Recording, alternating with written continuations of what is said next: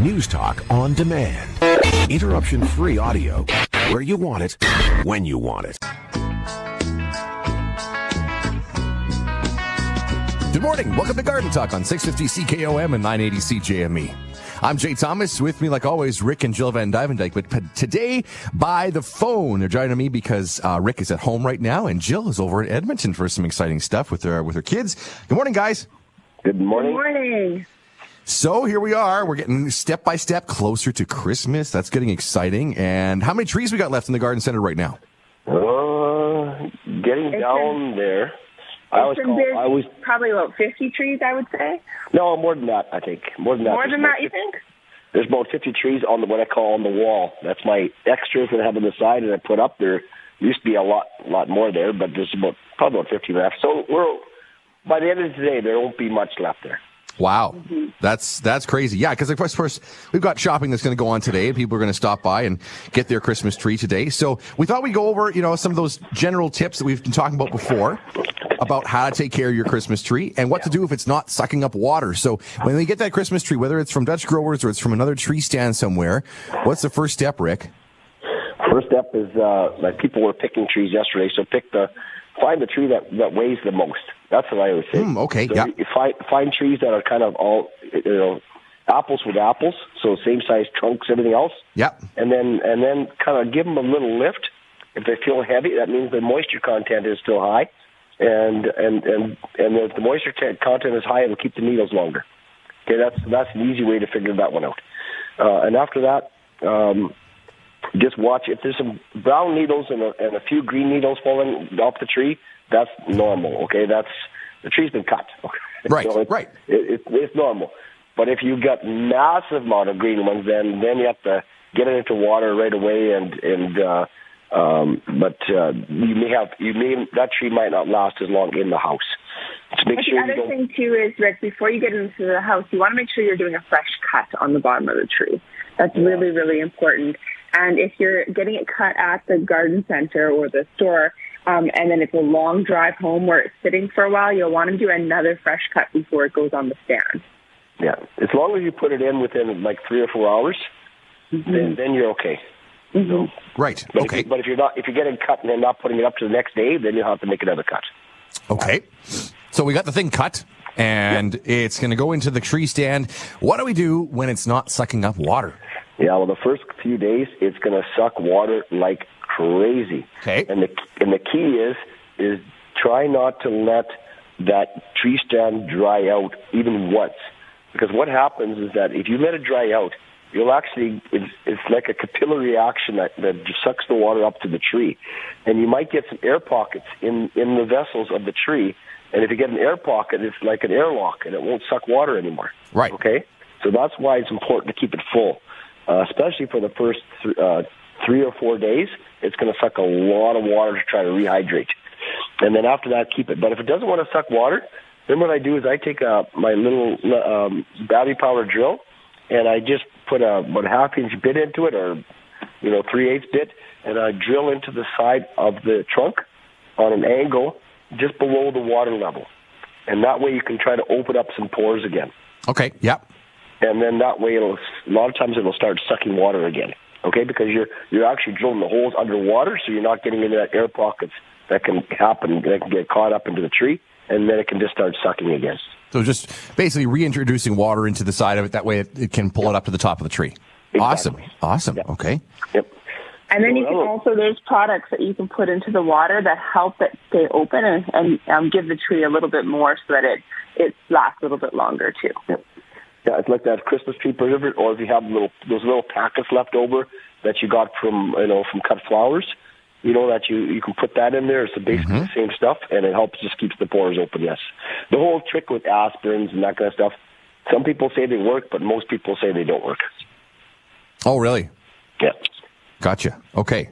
So pick smart, pick a, a heavy tree today if you're going out looking for one, uh, making sure that cut is fresh and then using that tree, tree preservative and then what to do, of course, if it decides not to suck water. But the most important thing, obviously, is making sure that the, you know, the dog isn't drinking all the water out of the, the bowl or, you know, that sort of thing, that it, it's actually staying hydrated, right? My my dog was in there drinking right away, like instantly. I'm I keep her away. That's hilarious.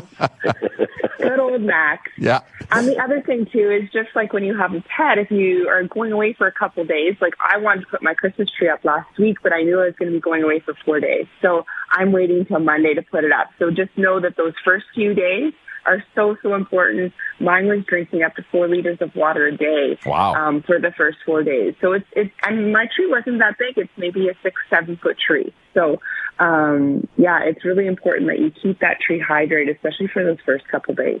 1 332 8255. That's how you join the conversation. Give us a call, give us a text, uh, both with that, using that number. And we'd love to talk to you on Garden Talk today. We got a text in this morning from Barry, who's in Kindersley. It says, Good morning. My Colorado spruce are buried in snowbanks. So they're like, I guess they got enough snow around there, and they have gotten more than a lot of places in the province. Uh, buried in snowbanks, will they be okay for the winter, or should I dig them out? No, no, perfect. Just leave them like that. Where the where they have trouble is actually in in March or the first week of April when the snow starts melting and and the and the top of the tree sticks out of the snow.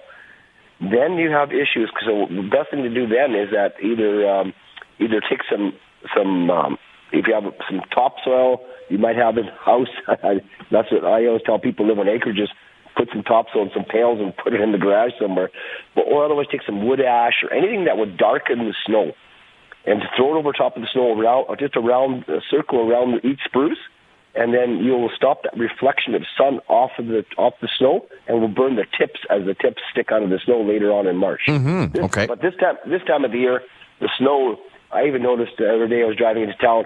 Uh, the solar panels weren't even melting the snow off of them because there's just not the sun's just not intense enough. Well, it's been so frigidly cold too. Yeah. Um, Yeah. I guess the only thing to worry about with if it being in a snowbank is don't pile, you know, don't have a, a front end loader dump a pile of snow on top of those trees, right? Then you'll break the branches, and uh, also best to not don't don't be having your kids play around them because then you'll pack the snow around them.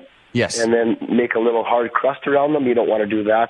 Just as long as the snow just fell naturally, or you had some wind wind drifts around them, that's that's all perfect. Right. So just making sure it's not getting packed or stomped or trampled or or dumped on, then we should be totally okay, and that's a that's a good thing. Yeah, it's all- Awesome. it's not. Yep, perfect. Because actually, the snow is a great insulator. It's going to actually protect those plants. Awesome. 1-877-332-8255. We're going to talk about a few things today. Uh, of course, we're going to take your calls and your texts as well, but we're going to talk a bit about house plants. Uh, maybe if you are going to get neglected, and I noticed some of mine are at home, uh, what to look for with bugs. And if you've got questions about bugs you're seeing in your house plants inside, uh, it's a good time to give us a call. We're going to touch on that. Uh, what happens when you take that poinsettia through the cold? Uh, is it still looking pretty good? How to take care of it? Your amaryllis as well. So a few things we're going to touch on today. You can always join the conversation at 1-877-332-8255. So guys, let's take a quick break. We're going to come back and talk about how to take care of that amaryllis bulb, right, Jill?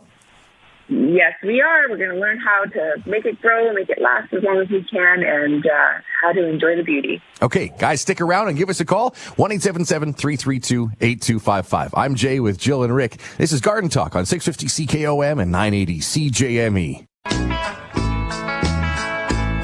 Thanks for joining us on Garden Talk here on 650 CKOM and 980 CJME. I'm Jay Thomas here with Jill and Rick vanDuyvendyk. Is it just me or guys with the, you know, the older you get, it seems like the faster time goes.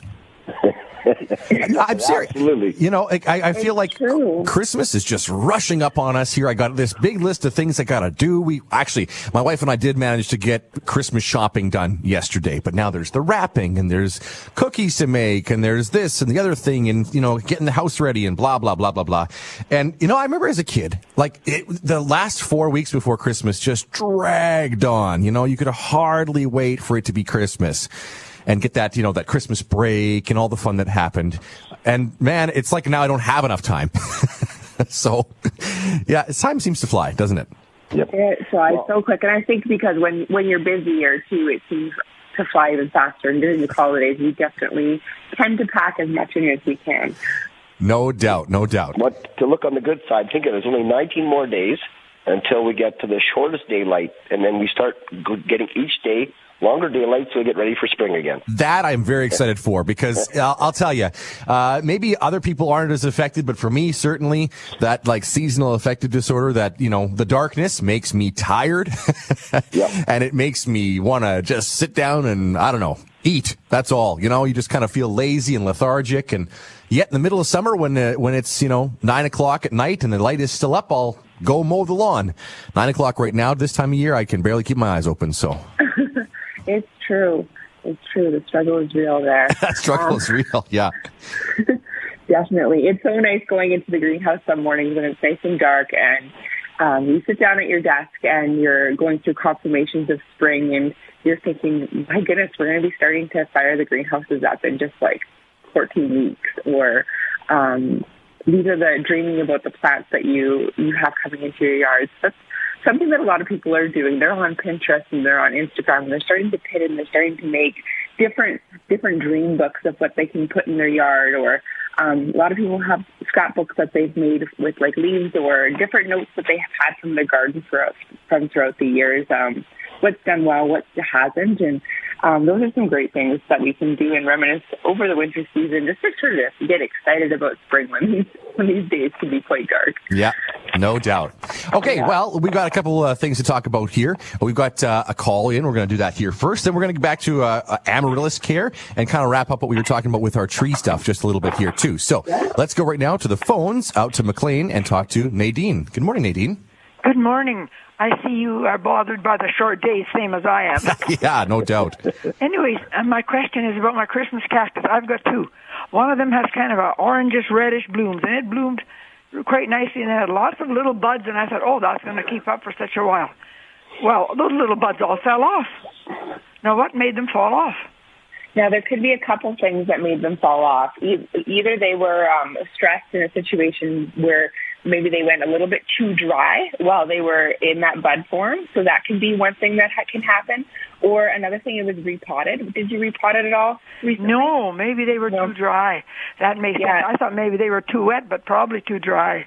Yeah, so sometimes if it's too wet, it will do the same thing. But keeping that watering consistent. But when your Christmas cactus is in bloom, it does need a little bit more water than when it's not in bloom. So that's something to keep in mind. But just remember, it's still a cactus, so you're not watering a lot. You still want the soil to feel slightly dry between between waterings.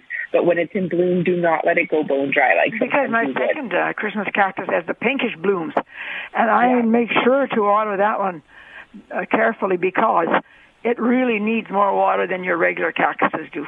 And it's Yeah, and you'll- you'll find that each of your I can keep plants- going. each, each of your plants are going to require different care. I have one plant sitting on one side of my windowsill that's in exactly the same pot, and another one that's on the other side of the windowsill, and I water them both differently. So it's really important to be checking each individual plant and watering them as they need it, rather than just watering them on a schedule and watering them at the same time. Okay, So and another question. figured uh, that out. Here, orchids, do they fall off when you give them too much water? Because my orchid was really nice, and all of a sudden, all the blossoms just fell off.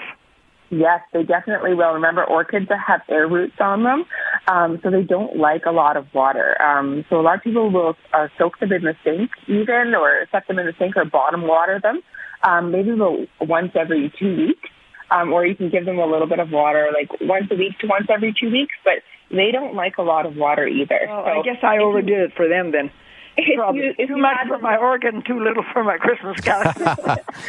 if you had the blossoms fall off, though, you definitely can take some, them out of that pot, take the moss off, and maybe trim some of those rotting roots, set it back in, and you might get another flower spike out of it fairly soon. oh, okay. All right Okay. then. Well, thank you very much. Thanks, Nadine. You're Take welcome. take Have care. a good Christmas. You too. All right. Bye now. One eight seven seven three three two eight two five five. We wanted to pick back up, uh, Rick, with some of the stuff we were talking about before we went to the break, which was, you know, snow. Uh, it was kind of based on Barry's text about his Colorado spruce that were buried in the snowbanks. Yeah. You've seen also the opposite too. Yeah, out out of the out of my acres, the wind was howling so hard the other day that it actually blew one one of my shrub beds. It blew the snow right off of it. Oh, So I ended up going out there with my shovel, and I actually brought had a whole shovel snow and covered my plants because I had some hydrangeas in that bed, and I had to recover them up again. And so that's important too. So if you see that, especially, I mean, we've had lots of snow, but we also had lots of wind, especially down in the southern part of the province. Uh, if you do get an area that gets windswept, then make sure you cover those plants up again. Mm, gotcha.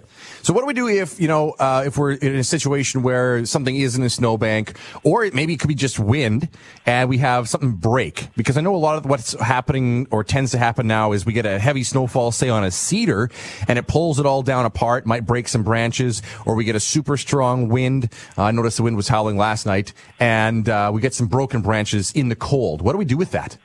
Yeah, so in, in cedar cases, I get we get that call all the time where the where, this, where they're starting to do the splits, you know. Yeah. And uh, and start to open up. So the best way to do that there is just uh, is just take some uh, a pair of some old like a twine or because you're only going to tie them up until spring. You can use some string. You can use some old pantyhose. You can use some soft tie. Anything you can do to, to, to be able to pull them together. And um, if you find that it's it's uh, if if you you don't want to happen is the wind blows, you don't want the the string to be doing a, a, a saw motion where it's cutting into the bark. So you may have to if you got some spots where it's actually you know right on the bark and causing some friction, you may have to put a little piece of cloth between the rope and the trunk, and then that'll keep it so that it will it'll protect the trunk. But other than that, you can do hold them together that way. And if you got a branch that's broken on, let's say, an apple tree or a linden tree or whatever, uh, you can just, if they're broken off, you can just actually take your saw out there and give them a trimming. So that what I don't want to happen is that with all the snow and everything else, that it actually, because a lot of times they're just hanging on by one side of the bark. Okay? So you don't want to happen is that you get more wind or some more snow that rips that bark right down the trunk. So you want to cut it off so it doesn't make it worse. Oh, okay, yeah. Okay and that's about it you can do for right now. If you uh, just let it let it dry, and in the spring, if you want, if it's a bigger wound, you can clean it up in the spring, and also take some pruning paint and just spray it up. If it's a big big wound, you can spray it up with some pruning paint in the spring as well. All right, perfect. Okay, so that's what to do. Uh, why don't we keep going? 1 332 8255. We wanted to start a bit of a t- talk, Jill, about what to do with your amaryllis. We got a couple of minutes before we got to go to our news update break, but we can kind of get uh, get started anyways. Amaryllis are the big bulbs, right? Yeah, they're the big bulbs that you see in a lot of the stores right now, and they're they're turning into a well-known Christmas flower that you can give as a hostess gift or a teacher's gift or just something small that people will will grow and they can see the progression of it through the Christmas season. So it's just it, I really find that amaryllis bulb very exciting because you plant them as a bulb, they will slowly get the stalk, then the leaves, and then the flower. And my amaryllis bulb bloomed for about two months after Christmas as well too. It just had one stalk bloom and then another stalk bloom right after. Um, when you're picking your bulb, you want to make sure your bulb is nice and firm um, the larger the bulb, the larger the flowers you're going to have because that means that the bulb is generally older. Um, and then when you're picking a pot, so you want the pot to be about um, an inch in diameter, bigger than what the bulb is. So you don't need a very big pot. You can also plant these in rock and water too. Just set the rock down first, put the bulb on top of the rock, and then just make sure you don't fill the water up in the vase or the container past where um, the bulb is sitting. You just want the roots in the water, not bulb actually sitting in the water. So those are different ways that you can plant them. Um, and then when you're caring for them, you just water them every once in a while if they're in soil. Um, stick your finger in the soil when the soil feels dry to the touch, water them. They're bulbs, so you don't want to keep them too moist. Um, you can fertilize them every once in a while too. Now you can also get the wax, the bulbs with the wax around them. The wax has held in the moisture of the bulbs, so they don't need any more um, moisture. So you can just let them grow up um, and bloom, and they can sit in any arrangement. So a lot of people will. I just made some with my friends that just have the bulb sitting, and we put oasis and live greens around it, so that it just looks like a pretty centerpiece. So lots of things that you can do there. Um, now remember, when you're grabbing your amaryllis bulb, or if you've had an amaryllis bulb, they do need a cool period to be able to um, to bloom again. So if you're saving one from previous years, they do need to be forced, which means putting them in a cold fridge or freezer for about eight weeks um, not a freezer, sorry, a cold fridge for about eight weeks to help them reset again for next year. So that is kind of the key for it. Um, they're they're really easy. It sounds like a lot, but it's actually a really easy plant. Just set them out on your container and enjoy the bloom. Okay, we're going to take a quick break. News update for everybody, and we're going to pick up with poinsettia care, frost damage, bugs in the house. We'll get to all that in a little bit. Join the conversation, 1-877-332-8255. I'm Jay Thomas with Rick and Jill. This is Garden Talk on 980 CJME and 650 CKOM.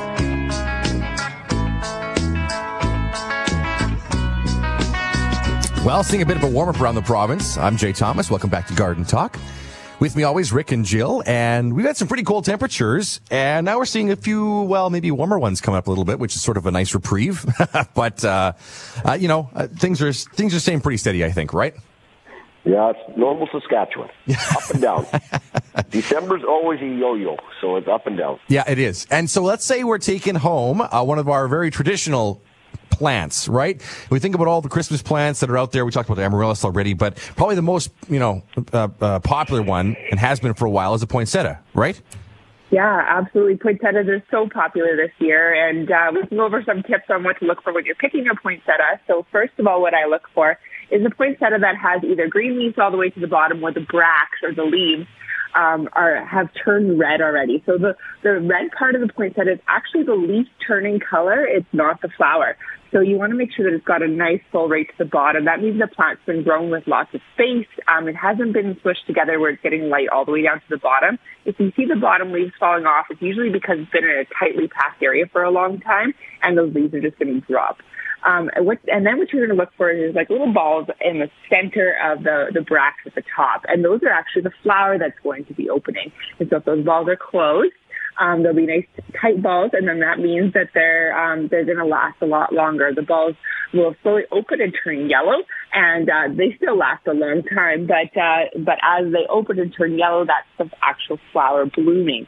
So a lot of people don't know that about poinsettias. They assume that the the red leaves are the actual flower.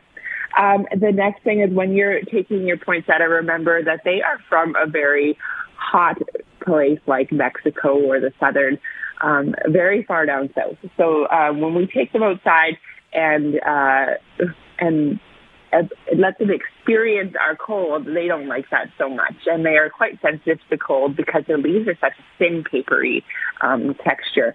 Um, so make sure you cover them. Uh, if you're going to a store that maybe doesn't wrap their plants or a garden center, bring a blanket with you um, or a box or a Rubbermaid. Um, that will definitely help.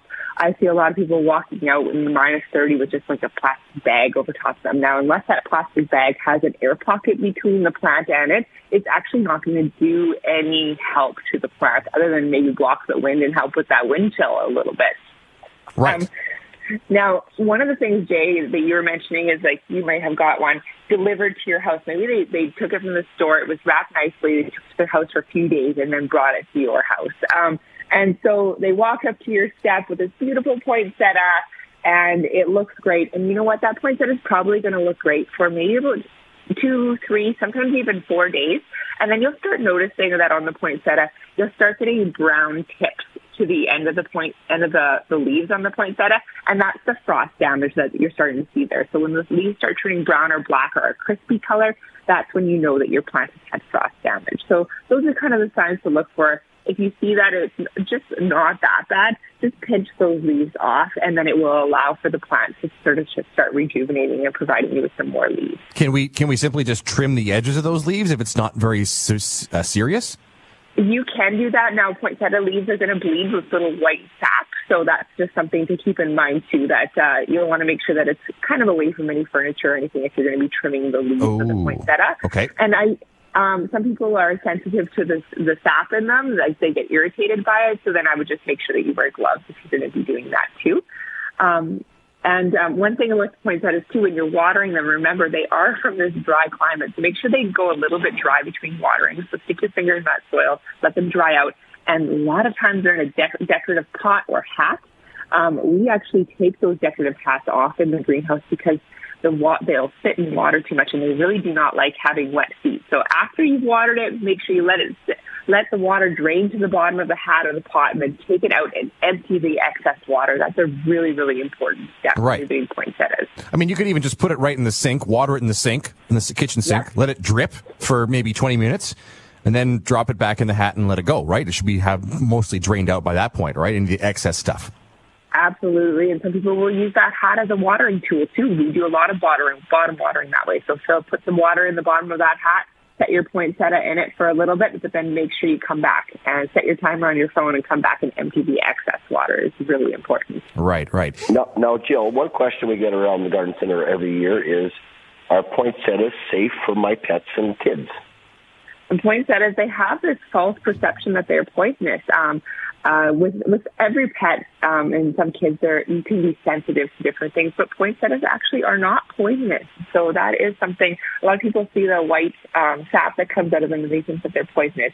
You can get an irritation from them, but they are not poisonous. So that's just some just some little fun fact. I suppose Um, if any any dog or cat eats enough of anything, they're not going to maybe feel great, right? Yeah, they're probably going to start throwing up and getting sick if they eat the whole plant. That's for sure. But that would be no different if they ate any other house plant, right? I mean, there's Uh, exactly. And with anything, if any of your pet or your children are showing a reaction to any anything at all, make sure you do take them into a doctor and get them checked out.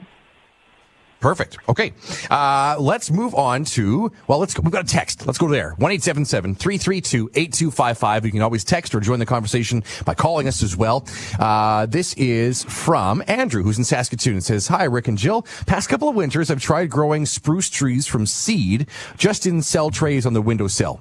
I got familiar with stratification and uh, have had good luck getting them started. They would grow well and open up into little tiny mini trees, but they would all die at the same stage every time. I emailed a picture to you. You guys advised me it was from damping off. Do you have any tips to, uh, uh, and steps to using grow lights and air movement to, to prevent this? Yeah, just, that's the key is air movement, and um, and also you can you can use a very mild solution of hydrogen peroxide as well and spray that on the soil. But the number one key is just a little tiny fan. You don't want the plants, you know, with a 30 kilometer hour wind. You know, Right, don't- right. They don't, need that. Just enough that you just see the little little needles on the plant just moving ever so slightly. That's all you really need, and that will help stopping that damping off hugely. And then also just watching uh, that you, you're you're um, you're keeping your moisture level just right. Once they've germinated, they don't need to be that wet anymore because they've they've got a root down there. They don't to be misted on the top all the time. And so keeping that air movement so that the soil has moisture, but not the soil the surface is not really wet, and that's the key. And then you won't have that damping off. And and then having the grow lights, especially if you want to get them to grow during the wintertime, making sure the grow lights are about basically about six inches away from the plants, and that will help them. And for 12 hours a day, and that will also help them keep them healthy, and uh, so they won't damp off. So basically, you're going to have to adjust those grow lights though as they get up, as they grow up. Absolutely. The grow lights have to move up as well, right? Exactly. You're always keeping them the same distance away. So that's that's what you need to do if you want to if you want them to do a lot of growing in that time of the year. But uh, uh, but yeah, the damping off is always an, an issue, and uh, in, in, in every- every greenhouse. So we have to be on top of that and just watch watch the humidity, watch the uh, watch the air movement around them is huge. Okay, perfect. Let's take a quick break. Uh, we are going to come back in a second with Rhoda's text, who's, uh, pardon me, call, who's in Moose Jaw.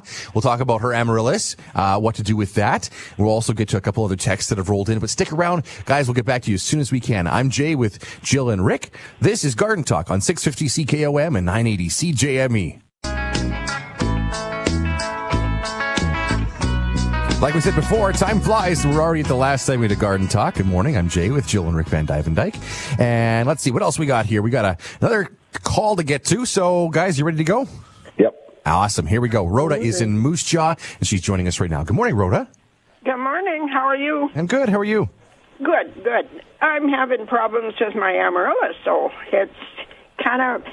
If you look straight down, it looks green, but around it's brown, and it just seems to get browner. I cut some of the brown off. What should I do, or has it had it? Is it brown on the leaves or on the? years old? Five. Is it is it brown on the leaves or is it brown on the bulb or is it brown on the like flower on the bud? brown at the top where the leaves come out? Okay. Okay. It could be a couple things. It could be that you've um, started to develop a fungus. Um, sometimes that can that can happen over time, and sometimes that can also happen if there's just a little bit too much moisture in that pot. So be really watching your moisture. Um, if you want to, um, as that leaf grows, you can trim those leaves, just the top of them off on an angle, and that will um, just prevent that fungus from going further into the into the plant. Um, if you have some garden sulfur spray um, or garden fungicide spray, you can spray a little bit of that on there too, and that will that will help um, sort of keep the fungus from spreading if that's what it is. But most of the time, when we're seeing brown on the leaves, it's um, or on the tips of the leaves, it's from a, like a couple things, especially if you're seeing it spreading. It's from being kept a little bit too um, wet. If you're seeing it go, cri- it's coming out and it's crispy right away. That's usually from it being too dry. Okay, so I water. I usually water every Sunday. So Yeah, so just- just make sure- today. I would just stick your finger in the soil around the bulb and make sure that soil feels quite dry to the touch. Now, Mm-hmm. they, just think about that amaryllis bulb and how long it can survive in between seasons without any water, right? so there is right. quite a bit of moisture already in that bulb. So sometimes maybe it's just not needing as much water this year. Um, because that bulb over time, you said it's four years old, it's getting quite Yeah. big and there's a lot of moisture already in that bulb. And, if, Oh, and if you have a tray or a pot, Okay. if you have a a tray or a pot, Christmas. Thank you. Okay, thanks, Rhoda. Bye. What were you going to say there, Rick? Yeah, one thing to remember if you got a tray or a pot, that the water in the tray should always have some rocks in them so that the water is not actually touching the bulb. Just the roots go down into the water, but the water's not actually itself touching the bulb. That's important because a lot of people will put them in a in a in a pot which doesn't have any holes in it. And so put some rocks or something in the bottom and just make sure that you you can you can observe that the water is not touching the bulb, which is very important. Okay, perfect. All right. Let's get back to what we were talking about before. We wanted to kind of pick things up here. We have, uh, we wanted to kind of get to bugs and, and our house plants, things like that. So what are we seeing this time of year, Jill? Oh, um, so many things we're seeing, but biggest thing that I wanted to touch on first is um, your care for your house plants in the wintertime. Because if you keep a healthy plant in the wintertime, you are going to have um, less chance of the pest taking over. So we call this integrative pest management, it's a few different things. So um, you don't want to stress your plants in the wintertime. So a lot of people will think, okay, now is the best time I should transplant my plant. Um, winter time is not necessarily the best time to transplant it unless you're dealing with a plant that's maybe actively grow, growing and blooming, and you're wanting to transplant it in between its blooming times. Um, keep it keep it uh, evenly moist, but not too much water. Remember, your most of your plants are um, their metabolisms have slowed down. Um, they're not growing very much, um, and we don't have as much sun, sunlight, so they're not metabolizing the sun as much. As, so they don't need as much water. So it's really important to slow down your watering. If you're overwatering or underwatering your plant, to keep things consistent, um, you're not going to see bugs as much. Um, the other thing is grouping, grouping your plants together is great because it adds extra humidity and they thrive off of that. Um, and pebble trays to add some humidity into your house um, is really important. So what a pebble tray is, it's just a tray um, that you set on the ground near your plant, um, and you fill it with rocks, and then you add some water, and you can set your plants on it or set your plants around it, and that humidity is just going to evaporate around your plants. Um, a lot of bugs, especially spider mite, and what the sign of spider mite usually is, is it almost looks like a dust on your plant, um, or a, as fine like a webbing underneath your leaves. Um, and sometimes you will see pitting, a little bit of pitting on your leaves too. That's called spider mite. Um, and a lot of times you'll see this because we've let the plant dry out a little bit too much, and we've let the we've let the humidity go down because spider mite doesn't like humidity, and so then these pests start taking over our plants. So keeping the humidity high, keeping our plants dusted and wiped off will definitely help with that. Um, if you do find spider mite on your plants, um, there's a product called End-All, um, which is a, a canola oil product. It's safe to use. Um, it has pyrethrin in it, so you can spray that on your plant every 10 days. And I would suggest about three treatments in your home. Um, when you're doing spraying in your home, I usually put a, sh- uh, a a tarp down first or bring them right into the bathtub. I don't want to get any of the spray necessarily on my furniture or walls um, and leave that little bit of residue. Um, another bug that we're seeing a lot in the winter time um, that we'll get calls for will say, how come I have little cotton, um, little bits of cotton all over like my stems or in between the, the, the branches coming out of the tree? And that one's called mealybug. And uh, mealybug's a little bit harder um, to to control, just in the fact that it it gets down to the crevices. You can get root mealy, and you can also get um, a mealy in your soil too. So there's a few ways that you can get rid of mealy. You can take all the old soil off, but doing that spray with the um, with the End-All definitely works. Or taking a Q-tip with um, with a little bit of peroxide or rubbing alcohol and kind of getting them right, getting them sort of right into those crevices works really good if you have a smaller plant too. Mm, okay. Um, the other bug that we'll see in the wintertime is scale. Um, the scale we'll see a lot of times on our fiddle leaf figs um, and our fig plants. Uh, some of our dracaenas will get scale. Some jade plants will get scale. And what they almost look like is uh, like scabs on the plant, like hard crusted over scabs. And um, with these ones, they're in, they have a crawling stage and then they have this stage where they get these scabs on them. And um, because that scab has a wax coating on it, just spraying them with End-All is not going to treat them. You actually have to kind of lift the scab up first and like with your fingernail or sort of scrape it with a with a knife gently um, and then spray it afterwards. So that's kind of the trick with the scale. Um, and then the last bug that I'll talk about is aphids. And a lot of us know aphids because we see them everywhere outside um, in the summertime and on our vegetables. Um, but you'll usually see those on the, the new growth. And you can see aphids in either a black color or a green color. And again, if you see aphids, just spray them with the End-All or insecticidal soap um, wait 10 days, spray again. Okay. So it's, And it's I, you know what? really- I, I'd love to talk more, but we're now actually out of time. We'll have to do it later. We'll have to. So thank you for joining us today. I hope we got to, we covered off most of the bugs that you might be experiencing. Otherwise, thanks. We'll see you next same time, same place next weekend. Thanks, guys. Have a great weekend. All right. Take have care. Have a good weekend. Merry Christmas. Thanks for listening to Garden Talk on 650 CKOM and 980 CJME.